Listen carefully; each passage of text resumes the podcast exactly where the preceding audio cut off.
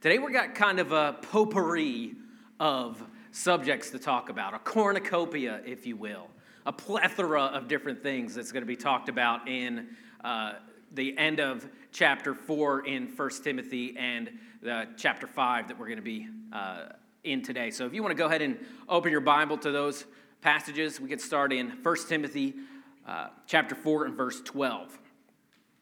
And the first thing that we're going to deal with here is uh, what it talks about is it covers the gap that is sometimes existent in our churches between an older generation and a younger generation. And we must realize that every age brings something special to the table. The Bible talks about here in this passage to don't dismiss the younger generation. We must realize uh, that we can't just push them to the side. But at the same time, we can't. Turn me down there a little bit, J Road. J Rod. At least in the monitors. Yeah, that's better. Thank you, sir. I'm about to get real loud up in here, so you better just get ready for it. We can't dismiss the younger generation, but at the same time, we cannot disrespect the older generation. And when generations come together, it's a beautiful thing that doesn't happen very often uh, out in the secular world. The unbridled energy and passion of the younger generation and the wisdom and experience of an older generation all pulling together in the same direction, both putting their egos and agendas to the side for a bigger goal. That is what the church is supposed to look like. Both the older and younger generation reaching toward each other and meeting in the middle. So 1 Timothy 4:12, Paul tells Timothy this: Let no one despise you for your youth, but set the believers an example in speech, in conduct, in love, in faith, and in purity. See, in the Greek and the Jewish cultures, they placed a great emphasis on age. And since Timothy was in his 30s, which was still young by the culture's standards, he would have uh, had to been an example of what a mature Christian would look like as the leader of this uh, large group of house churches in the uh, city of Ephesus. He couldn't use his youth as an excuse for a lack of maturity or a lack of acting out of the love and faith and purity that are found in Christ. See, the prophet Jeremiah once tried to use his youth as an example in Jeremiah 1, uh, chapter, uh, chapter 1, verse 4. And it says this It says, Now the word of the Lord came to me saying, and this is an awesome uh, passage. It says, Before I formed you in the womb, I knew you. And before you were born, I consecrated you. I set you apart. God's talking to Jeremiah here. He said, I appointed you a prophet to the nations. But Jeremiah said, Ah, Lord, behold, I do not know how to speak, for I am only a youth. But the Lord said to me, Do not say I am only youth, for to you, all to whom I send you, you shall go, and whatever I command you, you shall speak. Do not be afraid of them, for I am with you to deliver you, declares the Lord. What are we trying to say here is that our age does not define what we can do for God. Timothy started this radical journey for the gospel at the age of 18 or 19, years ago, as just a teenager. How many of you students are ready to just leave home and go out into the uh, mission field and be persecuted in cities and beaten and possibly killed for your faith? You down for that job right now? You ready? I'm loading the van up. Yeah? Becca's ready. But see, someone uh, once said that you can't say that I would go across the world to share the gospel if you won't go across the street. See, I, I, love students and teenagers. I was youth pastor for nine years, and there's something beautiful about people that haven't settled into the status quo and they still believe that they can change the world with their lives. That energizes me, that excites me. As a youth pastor, we once did a study on the book Do Hard Things by Alex and Brett Harris. And it speaks directly to teenagers and what they could do if they quit buying into the lie that they have to be obsessed with clothes and sports and the opposite gender. Did you know that the term teenager did not even exist in the vocabulary until the 1900s? Before that, you were either a child or an adult. Let me tell you three quick stories about young people that uh, wouldn't allow their youth to be an excuse. The first was George. George was born in Northern Virginia in 1732 to a middle class family. When he was 11 years old, he lost his father. And even though his peers never considered him very bright, he applied himself to his studies and mastered geometry, trigonometry, and surveying by the time he was 16. At 17 years old, George had the chance to put his studies to use at his first job, official surveyor of Culpeper County, Virginia. This wasn't a boy's job, and it certainly wasn't office work. For the next three years, George endured the hardships of frontier life as he measured and recorded previously unmapped territories. His measuring tools were heavy logs and chains. George was a man at 17. Next is David. David was born in 1801 near the city of Knoxville, Tennessee, where his father was serving in the state militia. At 10 years old, David began his career at sea, serving as a naval cadet on the warship Essex. At 11, he saw his first battle. At age 12, David was given command of a ship that had been captured in battle and was dispatched with a crew to take the vessel and its men back to the United States.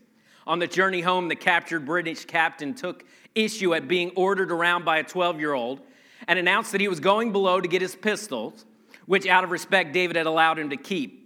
David promptly sent him word that if he set one foot on the deck with his pistols, he'd be shot and thrown overboard. So that the captain decided to stay below instead. That was a good idea right there, right? Lastly, we have Clara. Clara was born in Oxford, Massachusetts on Christmas Day of 1821. She was the baby of the family with 10 years separating her and the next youngest. She was a timid child, so terrified by strangers that she was hardly able to speak. Then something happened that would change her life forever. When she was 11 years old, her older brother David fell from the roof of a barn and was seriously injured. Young Clara was frantic and begged to help take care of him. Once in the sick room, Clara surprised everyone by demonstrating all the qualities of an experienced nurse. She learned better than anyone how to make her brother comfortable. Little by little, the doctor allowed her to take over all his care, uh, with her brother's uh, recovery lasting two years.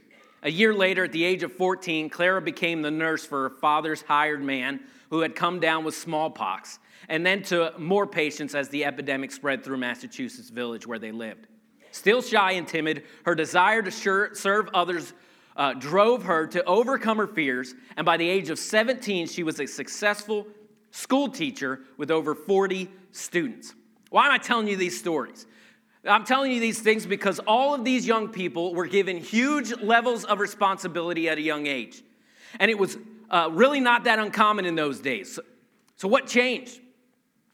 What's changed is the problem is that we, as young people, as well as adults, have set terribly low expectations of what we are capable of. George Washington was that official surveyor of Culpeper County at the age of 17, later becoming the president. David Farragut was the captain of a ship at the age of 12, later serving in the War of 1812 and the Civil War, and he then became the very first admiral in the United States Navy. Clara Barton became a nurse at 14 and later founded the Red Cross. See, our age does not define what we can do for God. Let no one despise your youth. What we could do as a church would be amazing if the younger generation believed that they could change this town for Christ and live life motivated by radical love that we saw in Christ's example. And what if they looked for more mature Christians to mentor them and to invite that into their life and say, hey, I want to learn from you?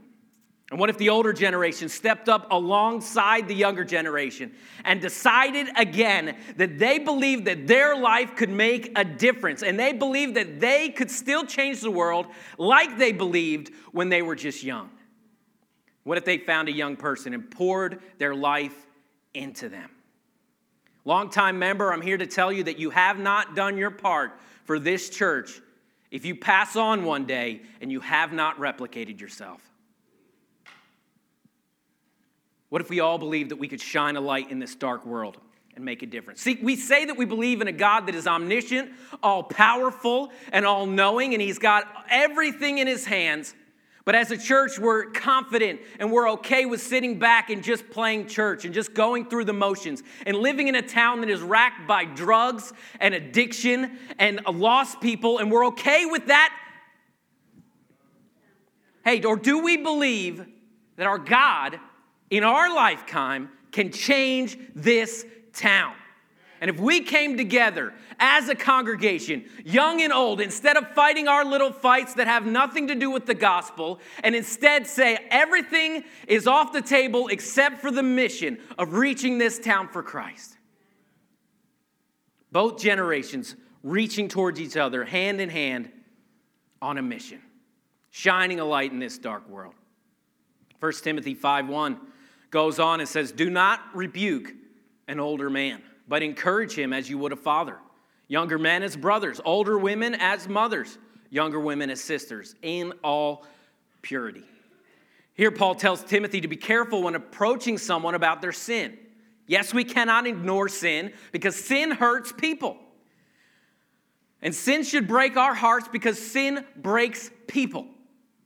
But we must come alongside them and walk with them. And some translations say it this way don't sharply rebuke. See, how we say things is as important as what we say. It took me a long time to learn that lesson. Uh, I could have all the scriptural support and all the moral high ground in the world, but if I came in and let my emotions get the best of me, no one will listen. I had a few times as a youth pastor where I had to approach older men with bigger titles than I about their sin and indiscretion. And many times I allowed my emotions to get the best of me and no one listened. God taught me big lessons in those situations. And as younger people, we have to realize that when we approach young, older uh, men and women with love and respect, just like we would a father and mother, then they'll listen. And instead of just fighting encouraging and exhorting them to do what's right. And the same goes for younger people. It says here uh, that we should choose to come alongside them like an older brother would come alongside a younger brother. An older sister is a younger sister, guiding them to the truth. Yeah, it's a lot quicker to yell at them and just be sarcastic and, and make jokes about their mistakes. That's way easier. But we're supposed to strengthen our fellow believers in the same way the Bible and the Holy Spirit strengthens our walk. Now, the church in Ephesus was about 10 years old at this time, and it had a very well developed and carefully administered charity work to widows. A group of younger widows were beginning to take advantage of what the church was doing. Many scholars believe it was that same group of women that was dressing lavishly to impress and uh, were trying to gain financial support from the church at the same time. You see the phrase truly widows uh, over and over again in these next few passages. And uh, here it's giving the impression that some were falsely claiming to be widows, which is really messed up, right? uh, but he also makes sure that they're women that served God faithfully over the years because they were taking financial assistance, uh, that they were also committing to continue to serve God and the church. And Paul makes clear uh, that families, not the church, have the first responsibility for their widows. And children are indebted to those that brought them into this world to raise them and to love them and to take care of those parents that did that for them. Taking care of our aging parents is a mark of godly obedience. Now that we have a little background, let's read this section, which is a little bit long. It starts in verse 3. And you're going to find out when we preach through these books of the Bible, I don't skip over passages. Uh, you might say, well, you know, do we really need to spend all this? It's in the Bible, so we're going to look at it, all right? That's all I care about is the Bible. So Let's check it out here. There is some really good stuff that we can apply to our life, though. Honor widows who are truly widows. But if a woman, uh, a widow has children or grandchildren, let them first learn to show godliness to their own household and to make some return to their parents. For this is pleasing in the sight of God. She who is truly a widow, left all alone, has set her hope on God and continues in supplication and prayers night and day. But she who is self indulgent is dead even while she lives. Command these things well, so that they may be without reproach. But if anyone does not provide for his relatives, and especially for members of his household, he has denied the faith and is worse than an unbeliever. Let a widow, let a widow be enrolled. My, my lips are numb. Let a widow be enrolled if she's not less than 60 years of age having been the wife of one husband and having a reputation for good works. If she has brought up children, has shown hospitality, has uh, washed the feet of the saints, has cared for the afflicted, and has devoted herself to every good work, but refused to uh, enroll younger widows, for when their passions draw them away from Christ, they desire to marry and so incur uh, condemnation for having abandoned their former faith. Besides that, they learn to be idlers, going about from house to house, and not only idlers, but also gossips and busybodies, saying what they should not. So it would have younger widows marry, bear children, manage their households, and give the adversary no occasion for slander. For some have already strayed after Satan. If any believing woman uh, has relatives who are widows, let her care for them. Let the church be not burdened, so that they may care for those who are truly widows. The church has a responsibility to believing widows, but those women also have a responsibility to the church as well. The church here is urged to continue to love, serve, and provide uh, charity, but also to make sure that they're not being taken advantage of. Verse 17 goes on, it says, Let the elders who rule well be considered worthy of double honor, especially those who labor in preaching and teaching. For the scripture says, You shall not muzzle an ox when it treads out the grain, and the laborer deserves his wages. These verses urge us to take care of preachers and teachers, and Clarksburg Baptist Church is very gracious in this department. Now, one thing I like about this passage, eh, as I love it when the New Testament quotes the Old Testament. Here it says, when it says, for the scripture says. That's an awesome thing because it tells us that the Old Testament is still something that we should be studying and reading and applying to our lives. It is still relevant. Next, Paul gives instructions on how to deal with problems against elders. Verse 19 says, Do not admit a charge against elders except on the evidence of two or three witnesses. As for those who persist in sin, rebuke them in the presence of all, so that they may, uh, so that the rest may stand in fear. In the presence of God and of Christ and of the elect angels, I charge you to keep these rules without prejudging, doing nothing from partiality.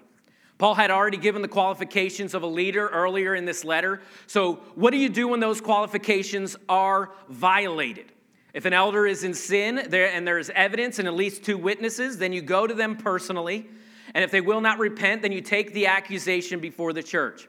It urges us to avoid prejudging the situation based on personal vendettas and agendas and to be fair and unbiased. And this is in line with the, the Bible, how it handles all types of conflict. If you have an issue with someone, you take it to them personally, right away, always, as soon as possible. If you don't like what someone did, you go and you talk to them. If you don't like what someone said, you go and you talk to them. If you've got a problem, you go to that person and you deal with it. Yeah, it's not always fun, but surgery isn't always fun, right? And sometimes you have to do that. Hey, if you have any children, you know that the, they don't love to brush their teeth, but it is what's best for them, right? Sometimes you got to do things that aren't comfortable for a greater good, and this is one of them. If you've got a problem with somebody, you take it to that person. Our unity is too important to live in bitterness and unforgiveness. I've had people bring me issues that they've had with someone that happened one or two years ago. That's not the time to deal with the problem. Go to them right away. Take care of it. Uh, once again, our unity is too important to live with that for a year. Next, Paul instructs Timothy to be careful uh, who you ordain and not to be hasty. Ordination is simply setting one, uh, someone apart for the ministry. And if uh, the church is going to ordain an unqualified person, uh, we will be partly responsible for their failures in the ministry. 1 Timothy 5:22 says, "Do not be hasty in the laying on of hands, nor take part in the sins of others. Keep yourself pure." I told you we're going to cover like a million topics today in this sermon, but that's what these chapters do. So we're going to cover widows, ordination, all of it. Uh, the next next verse in uh, verse 23 he lets Timothy know that although he normally avoids wine, most likely for the sake of his testimony as a pastor, that he needs to medicinally take a little to avoid problems that he's having with his stomach, perhaps from uh, unclean and polluted water, which is something that's close to our hearts here at Clarksburg Baptist Church. He says to Timothy, uh, No longer drink only water, but use a little wine for the sake of your stomach and your frequent ailments. Now we've covered irritable bowel syndrome too, if he. We got it all in this sermon, it's all in here. Uh, verse 24. And these are the last two verses. It says, The sin of some people are conspicuous, going before them to judgment, but the sins of others appear later. So also good works are conspicuous. And even those, uh, even those that are not cannot remain hidden. As a child, my mom used to quote to me all the time Numbers 23 32. Be sure your sins will find you out. Be sure your sins will find you out. See, some sin is evident for all to see, and some sin takes a little bit longer to see those things. And we're all good at hiding sin for a little while. In pickup basketball, there's a way to avoid arguments when two people are in a disagreement. You pause the argument for a moment and you hand one person the ball and you say this the ball never lies. The ball never lies. And then that person shoots, and whatever the ball decides, that's what you go with. Well, here Paul's saying that time never lies. Hey, time reveals all things. Neither good works or sin remain hidden for long.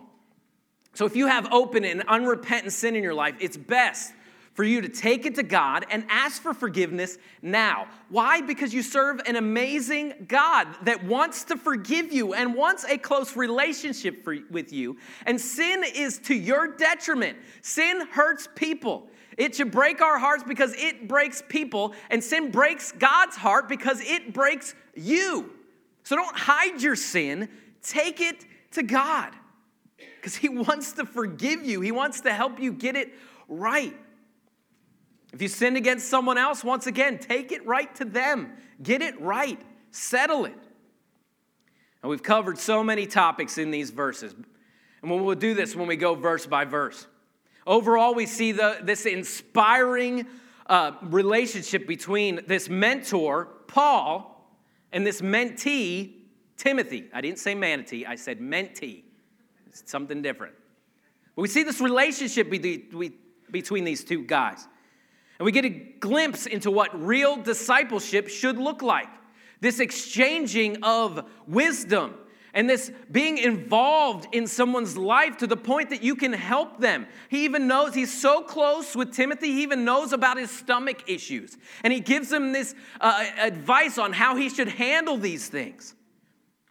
So, who are you pouring into their life like Paul poured into Timothy? How are you passing the baton to the next generation? First, we saw in these passage, uh, passages that our age does not define what we can do for God. So don't let your age stop you from believing that you can make a big difference in this world. We saw the big benefit of both the younger generation and the older generation reaching towards each other with the, the mission of reaching people for Jesus Christ. We saw the importance of uh, keeping our emotions in check when we approach sin in those that are around us and to encourage them like family. We saw that the church here is urged to continue in love and service and provide charity, but also make sure that the church is not being taken advantage of.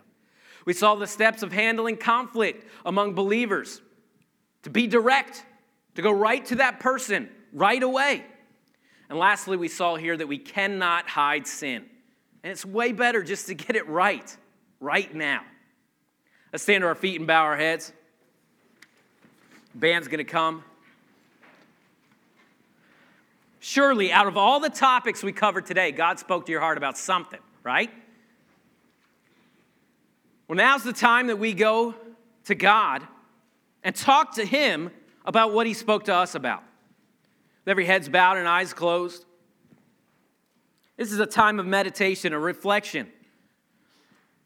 Because we don't believe that this is just uh, this thing we call preaching and a message and opening God's word. We don't believe that that's just a time of entertainment where we sit back and listen. We believe this is a time where we add things to our faith. So, what can you add to your faith from these passages that we covered today?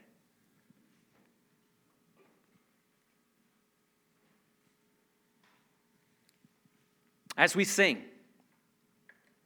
and as this altar's open down here, take a moment, pause. Think about your relationship with God. Think about where you're at. I once heard it said that if you have ever been closer to God than you are right now, then you're going backwards. That should scare you. Process of sanctification and holiness and getting closer to God, we always should be pushing in closer. I know there's been big times in my life where I've had to realign my priorities. As the altar's open, you come now.